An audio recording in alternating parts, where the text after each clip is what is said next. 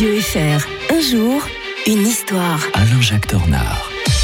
Comme il est passionnant quand il nous raconte tous les jours une page d'histoire. Bonjour Alain-Jacques Tornard. Bonjour Mike. L'historien de Radio Fribourg pour parler à nouveau de l'Ukraine. On est dans l'histoire récente, 22 hein, février 2014.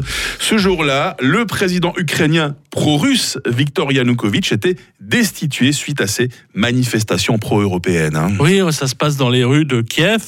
Euh, ne confondons pas cela d'ailleurs avec la révolution orange qui s'était déroulée plus, euh, bien des années auparavant. Hein. Mmh. Mhm. Euh, en fait, euh, les manifestations ont débuté le 21 novembre 2013 euh, sur Maïdan, vous savez, cette fameuse magnifique place centrale de Kiev, suite à la rupture des négociations de l'Ukraine avec l'Union européenne. Ben oui, forcément, il est pro-russe et donc il a été élu comme pro-russe aussi. Et euh, forcément, ça nous plaît pas beaucoup à nous autres occidentaux de voir ce pro-russe ne pas vouloir se rapprocher de l'Europe et donc par extension des États-Unis.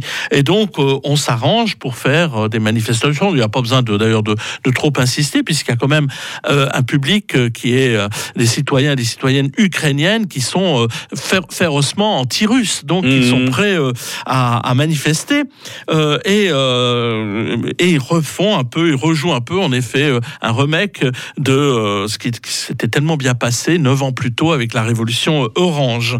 Neuf ans d'ailleurs jour pour jour après et qui avait amené la formation d'un premier gouvernement libéral et pro-occidental. Ah oui, parce que c'est pas un long fleuve tranquille l'histoire de l'Ukraine récente. Hein. Mmh. C'est une dispute permanente. Maintenant, on l'a complètement oublié parce que tout le monde semble unanimement en, Ukraine favorable à l'indépendance de l'Ukraine, y compris parmi les russophones. Hein. C'est euh, en effet exact. Donc il y a comme une unité, mais qui n'existait pas du tout à l'époque.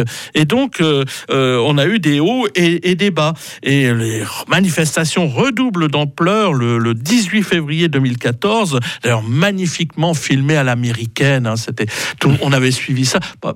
C'est pas un hasard puisque c'est les Américains qui filment effectivement avec des, mmh. beaux travelling. Euh, bah oui, il faut impressionner le monde entier. C'est Hollywood. Oui, oui, oui. Et deux jours plus tard, ben, euh, il y a l'intervention de la troupe hein, qui fait quand même 80 morts parmi les 80 morts parmi les manifestants. Hein. et c'est à ce moment-là que le Parlement décide de destituer.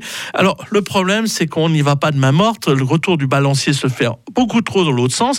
On va même jusqu'à interdire la, la langue russe, qui était la deuxième langue officielle de l'Ukraine. Ce qui était embêtant parce que beaucoup de familles étaient mixtes, beaucoup de gens parlaient russe, tout simplement, mmh. euh, euh, même parmi les Ukrainiens. Et il s'ensuit des dissensions entre l'Est, justement, de l'Ukraine, qui est russophone, quasiment euh, exclusivement russophone, et le reste du pays.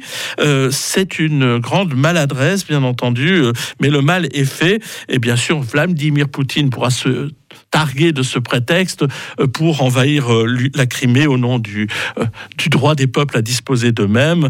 Et voilà comment on a mis le pied dans un engrenage qui a abouti à ce qui s'est passé il y a bientôt exactement une année. Voilà, bah justement, c'est après-demain hein, qu'on va commémorer le premier anniversaire de l'invasion russe en Ukraine. Vous serez là, évidemment, Alain-Jacques Tornard pour nous en parler. Mais demain, demain, on va quand même revenir au XVIIIe siècle et, et parler de, du roi Louis XV et sa justice révolutionnaire. Ça peut paraître un peu bizarre que j'utilise ce terme, mais vous comprendrez mieux quand vous écouterez Alain-Jacques Tornard demain. C'est une très bonne journée à l'historien de Fribourg. Bonne journée à